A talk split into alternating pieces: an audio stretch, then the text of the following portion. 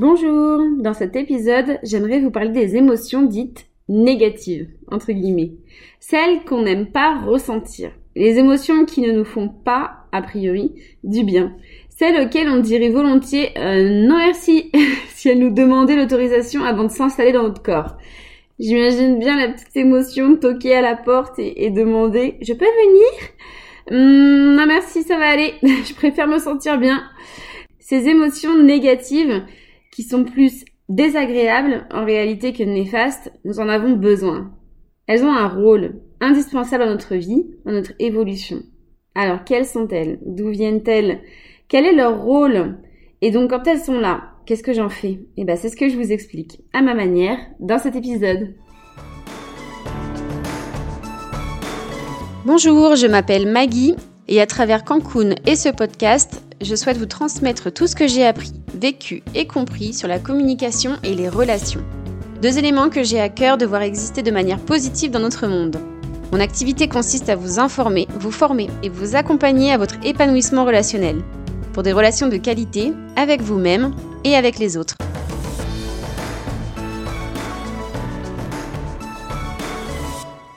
Les émotions dites négatives sont celles qu'on n'aime pas ressentir. Et comme on ne les aime pas, on n'en veut pas. On dit qu'elles sont négatives.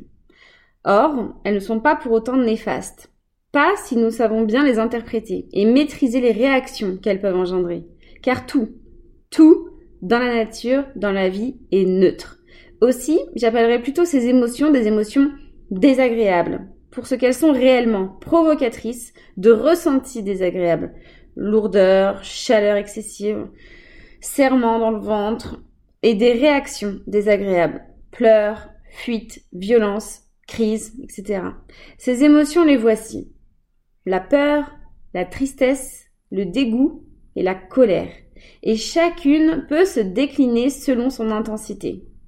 Ainsi, la peur peut commencer par un doute, une inquiétude, une crainte, une anxiété, jusqu'à aller à l'angoisse et la terreur. On retrouve donc toutes ces émotions, la gêne, l'irritation, l'ennui, le désespoir, la rage, la fureur, la frustration, l'écœurement, l'agacement, la honte, etc.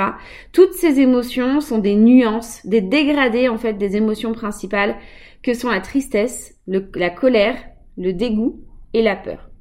Certains disent même qu'il n'y aurait finalement qu'une seule émotion vraiment désagréable, c'est la peur car derrière toute expression de colère, de tristesse ou de dégoût, il y aurait une peur. Une peur pour notre survie, pour notre intégrité ou pour notre liberté, etc. Autrement dit, peur pour la satisfaction, la réalisation de l'un de nos besoins fondamentaux d'être humain. Ce qui m'amène à l'explication suivante. D'où viennent ces émotions désagréables? Elles viennent de l'intérieur de nous, même s'il s'agit d'une stimulation extérieure. Quelqu'un, une situation, une phrase, un lieu, qui la déclenche. Toute émotion est créée à l'intérieur de soi. Et elles surgissent pour plusieurs raisons, tout ayant pour dénominateur commun le conflit.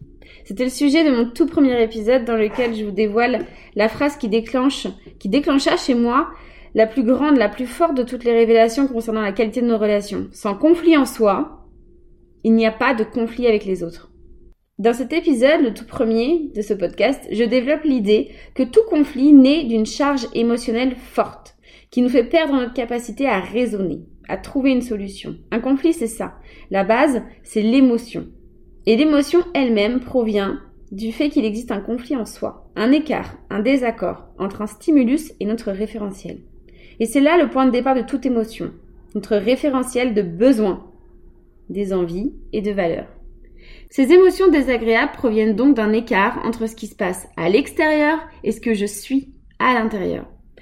C'est pour moi l'origine numéro un de nos émotions négatives, l'existence d'un conflit, l'existence d'un écart avec notre référentiel. Dans cet épisode-là, pour creuser l'origine de ces émotions, j'ai envie de parler donc des sources qui bâtissent, qui influencent la construction de ce référentiel, à commencer par les besoins fondamentaux. Et ce qui va venir influencer ses besoins fondamentaux, les croyances et les blessures de l'âme. Et je pourrais ajouter également l'ego, les hormones, les émotions des autres, etc. D'abord, donc, les besoins fondamentaux. Toute émotion provient de la satisfaction ou la non-satisfaction d'un besoin. L'être humain a des besoins. Certains dits fondamentaux, puis d'autres secondaires, qu'il partage avec tous les êtres humains. Tous. On a tous les mêmes besoins et peu importe les lectures et les recherches que j'ai réalisées, que ce soit en communication non violente, les livres de Dale Carnegie, de la pyramide de Maslow, Napoléon Hill, la programmation neurolinguistique, l'intelligence émotionnelle ou en médiation professionnelle, etc., etc. À l'origine de toute émotion, de toute action, il y a la recherche de la satisfaction d'un besoin. Toutes. Ces besoins, les voici, quelques-uns. La survie, abri, chaleur, repos, l'eau, l'air, l'exercice physique, la nourriture, la lumière, la sécurité, la reproduction. Il y a des besoins aussi d'ordre individuel comme l'expression de soi, l'accomplissement, l'affection, les loisirs, le jeu, l'autonomie, la liberté, l'espace, la solitude, l'intégrité, le respect, l'estime de soi, l'authenticité. Puis il y a des besoins d'ordre mentaux comme la cohérence, la stimulation, la compréhension, le sens puis d'ordre sociaux, la confiance, la reconnaissance, la contribution, puis d'ordre spirituel comme l'harmonie, la paix, l'espoir, le silence, la célébration aussi, l'humour, le deuil, la fête. Je ne vous les liste pas tous, il y en a plus d'une centaine, même plus de 200. Vous pouvez les retrouver facilement sur Internet en cherchant besoins fondamentaux, être humain. Voilà. Et je vous recommande euh, de vous télécharger cette liste ou vous l'imprimez même si vous voulez, car réellement, si vous recherchez la cause, la compréhension de l'une de vos émotions ou de celle de quelqu'un, la réponse est dans cette liste. Je me répète parce que c'est l'essentiel, derrière toute émotion se cache un besoin à satisfaire. Une fois qu'on s'est dit ça, ben on ne s'est pas encore tout dit. on a tous ces besoins, mais on est tous uniques et on va se distinguer par le niveau d'importance de chaque besoin et la stratégie employée pour les satisfaire. Ce sont sur ces deux items, donc l'importance et la stratégie de chaque besoin, que nous allons distinguer les 7 milliards d'êtres humains. On se rejoint tous autour de ces besoins, tous, mais pas forcément avec la même intensité, ni au même moment. Dans la liste des besoins, vous avez pu reconnaître aussi ce qu'on appelle plus communément les valeurs. Lorsqu'on demande à quelqu'un quelles sont pour lui ses valeurs, les valeurs importantes dans sa vie, ou c'est dans cette liste qu'il va les trouver. Et parfois, il existe une liste de valeurs dans sa vie perso, dans sa vie pro, dans son couple, etc. Quand on est entrepreneur, on choisit également des valeurs pour son entreprise. Comme on choisit un peu les traits de caractère, la personnalité de quelqu'un. Quels besoins fondamentaux, telle ou telle situation, telle zone de ma vie ou telle relation va combler comme besoin? Ce sont mes valeurs. Par exemple, pour moi, celles que j'ai choisies pour Cancun, ce sont la liberté, la confiance, la convivialité, la croissance, l'authenticité, l'harmonie et la joie. Ce sont ainsi pour moi les besoins que j'ai le plus envie de satisfaire avec Cancun, des besoins les miens et aussi les besoins des autres. Et ce sont peut-être aussi les besoins qui sont les plus importants de tous, même si j'ai besoin de satisfaire tous les besoins cités. Certains sont plus forts. Et il en va ainsi de chaque individu. Alors, d'où nous vient cette distinction? C'est là euh, où je vais vous parler d'autres facteurs déterminants, les croyances, les blessures de l'âme, l'ego, notre activité cérébrale, les hormones, l'environnement, etc. Toutes ces choses vont influencer nos besoins. Alors d'abord les croyances. Les croyances, ce sont toutes les choses auxquelles on croit. Certaines même sans s'en rendre compte. Et qui créent notre système de règles, de principes. Ça crée notre réalité. Ces croyances, je les développe dans mon épisode sur les accords Toltec partie 1, lorsque je vous explique ce qu'est un accord. Ces croyances sont bâties essentiellement avec notre environnement familial, social, culturel. Le simple fait d'être né en France donne un gros bagage de croyances lors de l'éducation. Bim Les lois, les morales, le, le savoir-vivre, tout ce qui n'est pas universel peut être considéré comme une croyance. S'il n'y a pas 100% des êtres humains qui sont d'accord sur une chose, il est intéressant de savoir qu'il s'agit d'une croyance. Et ces croyances viennent influencer nos besoins. Exemple, je me dis, je sais que l'infidélité c'est mal. Je prends un sujet lourd hein, de notre culture, exprès pour choquer peut-être. Voilà. Donc je sais que l'infidélité c'est mal, c'est une croyance, parce qu'il conviendrait mieux de dire en fait je crois que l'infidélité c'est mal. On m'a dit de penser ça, je l'ai appris. Cela n'a rien de scientifique, comme la Terre est ronde ou elle tourne autour du Soleil. Non. On me dit être infidèle, c'est mal. Je grandis avec cette croyance. Et puis un jour, je vis une infidélité. Moi-même ou mon partenaire. Bam Ça fait mal. Ça fait mal parce que j'ai grandi avec la croyance que c'était mal. Je suis triste. Je suis en colère. Je crois que c'est normal de ressentir tout ça puisqu'on m'a dit que c'était mal. Et le mal, ça fait du mal. Mais en réalité, quels besoins se cachent derrière la fidélité? Quels besoins n'ont pas été satisfaits avec cette infidélité? Mon besoin de sécurité? D'harmonie De compréhension D'amour D'estime de soi De confiance Si ça fait mal, c'est pas parce que j'ai appris que c'était mal. Je ne ressens pas de la tristesse, de la colère en voyant quelqu'un mettre son doigt dans le nez. Et pourtant, je crois que c'est mal aussi de faire ça. C'est mal élevé, c'est mal poli, c'est sale. Bon d'accord, peut-être que ça me rend un peu triste car j'ai besoin de beau, que je trouve ça moche, ou j'ai besoin d'appartenance et j'ai peur du rejet avec cette attitude. Bon, peut-être. Mais donc, si l'infidélité, pour revenir à mon exemple, me blesse, bah, c'est parce qu'il y a un besoin non satisfait derrière. Et parfois, souvent, nos croyances vont les nourrir. C'est comme si on était triste ou en colère par principe. Mais avec un peu de recul, on peut prendre conscience de cette distinction. Est-ce que c'est un besoin ou est-ce que c'est une croyance? Qu'est-ce qui nourrit cette émotion? Lors d'un genre de formation en communication non violente, on était en exercice pratique, donc à apprendre à accueillir un non. Très intéressant, je vous en parlerai bien sûr, je vous partagerai cette expérience et ce que j'ai appris. Et ma binôme euh, me déclare donc pour le jeu, il fallait qu'elle me donne une situation où où je forcément j'allais dire non, mais voilà, il fallait l'accueillir. donc elle m'a demandé, est-ce que je peux t'emprunter ton mari une nuit, juste pour m'amuser? Et donc avant de dire non, je cherche le besoin qui me pousse à dire non, d'accord? Et je dis, euh, j'ai besoin de fidélité. Et là, il y a notre formatrice qui passe à ce moment-là et qui me glisse à l'oreille, Maggie, la fidélité, ce n'est pas un besoin. Ah Bon, révélation. La fidélité, ce n'est pas un besoin. La fidélité, elle vient nourrir un besoin. C'est ce qu'on appelle donc une stratégie. Et pour un même besoin, on peut avoir plusieurs stratégies, de manière individuelle et entre deux personnes. Et pour un même besoin, deux personnes auront deux manières de le satisfaire. Exemple, besoin de jeu, besoin d'amusement. C'est un besoin fondamental sur lequel se rejoignent tous les êtres humains.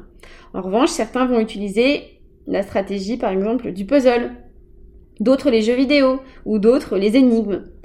Voilà. Autre exemple, la liberté. Certains vont utiliser le kitesurf, d'autres la lecture ou d'autres euh, les voyages. Et quand je suis habituée à satisfaire un besoin avec une stratégie précise et que je ne peux pas là utiliser cette stratégie, eh ben je peux ressentir de la frustration, de la tristesse, voire de la colère. L'idée c'est de trouver une autre stratégie. J'en reparle un peu plus loin. Donc c'est ainsi que nos croyances et nos stratégies vont nous distinguer. Ensuite, j'aimerais vous parler des blessures de l'âme. Donc, en fonction de vos croyances, encore, cette notion vous paraîtra complètement abstraite ou tout à fait sensée. Voilà. Euh, je vous laisse libre de, prendre ce que je vais dire euh, selon euh, votre propre ressenti, ce qui vous met à l'aise. Je reviens à mon dessin animé Soul, dont j'ai parlé dans l'épisode sur les trois intelligences pour illustrer le concept de flow lorsqu'on laisse pleinement s'exprimer notre intelligence intuitive. Donc dans ce dessin animé, Soul, donc de Disney Pixar, il s'agit de raconter l'histoire d'une âme. Donc Soul, ça veut dire âme en anglais, pour ceux qui ne le savent pas. Donc voilà, Soul. Et donc l'histoire, c'est euh, l'histoire d'une pépinière d'âmes. Enfin, une âme en particulier, mais donc on nous montre une pépinière d'âmes euh, qui vont les unes après les autres s'incarner dans des êtres humains, donc sur Terre, en ayant au préalable trouvé leur source de joie, donc qui deviendra leur mission de vie. Là, on nous pose au décor, de manière très simple, de l'existence d'une âme à l'intérieur de notre corps et de l'incarnation. Cette âme, c'est notre être, notre véritable nous. Et cette âme vient remplir une mission en venant sur Terre. Elle vient expérimenter des choses, elle vient travailler, apprendre des choses sur elle, sur la vie, sur l'amour et bien d'autres choses. Et pour apprendre, eh bien, il faut vivre des expériences. Il faut réaliser des épreuves, des épreuves de la vie. Les blessures de l'âme, c'est une notion qu'a développée donc Lise Bourbeau, enseignante et philosophe, autour de ce principe. L'âme arrive sur Terre et choisit sa famille et son environnement dans ce but, expérimenter sur des sujets bien précis et notamment pour Lise Bourbeau sur ses cinq principales blessures. Le rejet, l'abandon, l'humiliation, la trahison et l'injustice. L'objectif de les vivre, c'est de les guérir, de les comprendre, de les accepter, d'en prendre soin et de les guérir. D'où le terme blessure. Dans quel but? Eh bien l'épanouissement de notre âme, la sagesse et la paix. Aussi ces cinq blessures, nous les portons tous. Et au fil de nos incarnations, nous les guérissons. Mais tant que ce n'est pas le cas, nous allons vivre des épreuves pour les activer, pour les confronter, jusqu'à les comprendre et les traiter, les guérir. Tant qu'elles ne sont pas guéries, ces blessures seront source d'émotions désagréables, fortes à modérer selon le degré de guérison déjà atteint. Ainsi, donc, bien que nous ayons tous le besoin fondamental d'appartenance, selon si les blessures de rejet et d'abandon sont guéries, eh bien les épreuves qu'on peut vivre et qui activeront ce besoin n'auront pas du tout les mêmes conséquences émotionnelles. On ne souffre pas tous d'une peur de l'abandon. Celle qui peut accentuer des comportements de dépendance, de jalousie, de possessivité, d'hypersociabilité, d'extraversion, etc. C'est pourquoi la même épreuve chez deux personnes aura deux conséquences différentes, émotionnelles et comportementales selon le degré de guérison de ces blessures et les besoins qui y sont rattachés. Je referai probablement un épisode ou un contenu écrit sur cette notion des blessures de l'âme. Pour la référence, si vous souhaitez d'ores et déjà en savoir plus, je vous recommande donc le livre de Lise Bourbeau, c'est les 5 blessures qui empêchent d'être soi-même. D'un point de vue contenu, on est entre le développement personnel et la spiritualité. Sur le même ton, je trouve que les accords Toltec ou le pouvoir du moment présent des. C'est-à-dire qu'on y parle d'âme, d'ego, de mission de vie, de croyance, d'incarnation et d'amour inconditionnel. Donc voilà ce que j'avais envie de, dire en tout cas là, dans cet épisode, sur le fait que ces blessures de l'âme sont une source d'influence de l'intensité d'une émotion. Parmi les autres influences, euh, parmi ces autres influenceurs, comme je vous disais, on peut également retrouver notre ego, donc notre mental, les hormones, donc la position, notre position dans notre cycle, l'environnement, donc l'environnement la météo, la nature, les autres, la foule, le comportement des autres aussi, les émotions des autres. On dit que la joie est communicative, le bourdon aussi est communicatif. Il existe donc un bon nombre de facteurs qui viennent influencer nos besoins, notre référentiel et donc nos émotions.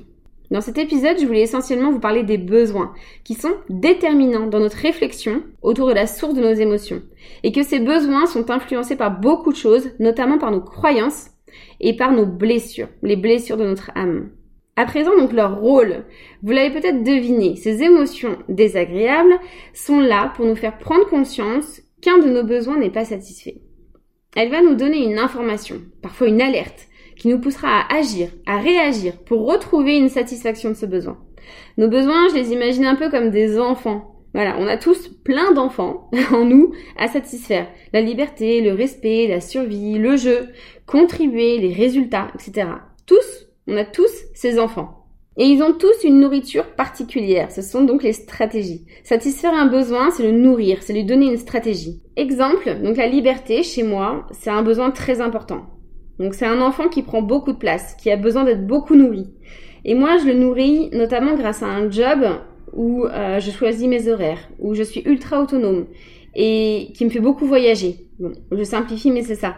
Je me sens libre quand je fais ce que je veux quand je veux et quand je bouge, quand je roule, voilà, longtemps en voiture ou quand je prends le train ou l'avion. Là, je suis en joie, en très grande joie. Je le sais, j'ai ce besoin. Je le nourris. Mon besoin est heureux, donc je suis heureuse. Simple. donc l'émotion désagréable est là pour nous dire qu'un besoin n'est pas satisfait. Donc l'enjeu, c'est de déterminer quel besoin et quelle stratégie j'utilise pour le nourrir. Il faut se connaître. Il s'agit de connaître ce qui nous rend heureux et pourquoi. Quel besoin est nourri c'est l'exercice de trois kiffs par jour ou de la gratitude. Merci pour ces choses, pour ces événements, pour ces trucs cool qui m'arrivent dans ma vie. Donc il faut être précis. Et pour chaque truc cool, il faut trouver le besoin derrière qui est nourri. Le truc cool, c'est la stratégie. Le besoin, c'est l'un des enfants que j'ai nourri. Et le jour où je ressens une émotion désagréable, bah je cherche le besoin qui a été négligé. Et je le nourris avec une stratégie que j'ai déjà identifiée. Se connaître, c'est la clé. Et peut-être que là, vous vous demandez, mais et si la stratégie que j'utilise d'habitude, là, je peux pas la réaliser? Exemple, moi, mon besoin de liberté, il est nourri par le voyage. Et là, bim, un confinement. Autant vous dire que là, émotion désagréable, plus, plus, plus, plus. Donc là, j'ai deux solutions. Un, je recherche une autre stratégie car il en existe plein. Moi, pendant le confinement, euh, ça va peut-être vous faire rire, mais c'est là que j'ai découvert YouTube. Pour regarder des reportages sur les voyages ou simplement des musiques de méditation, de relaxation, de concentration avec plein de belles images de paysages. Voilà, j'ai découvert l'évasion digitale. Et j'ai beaucoup lu aussi, évasion mentale.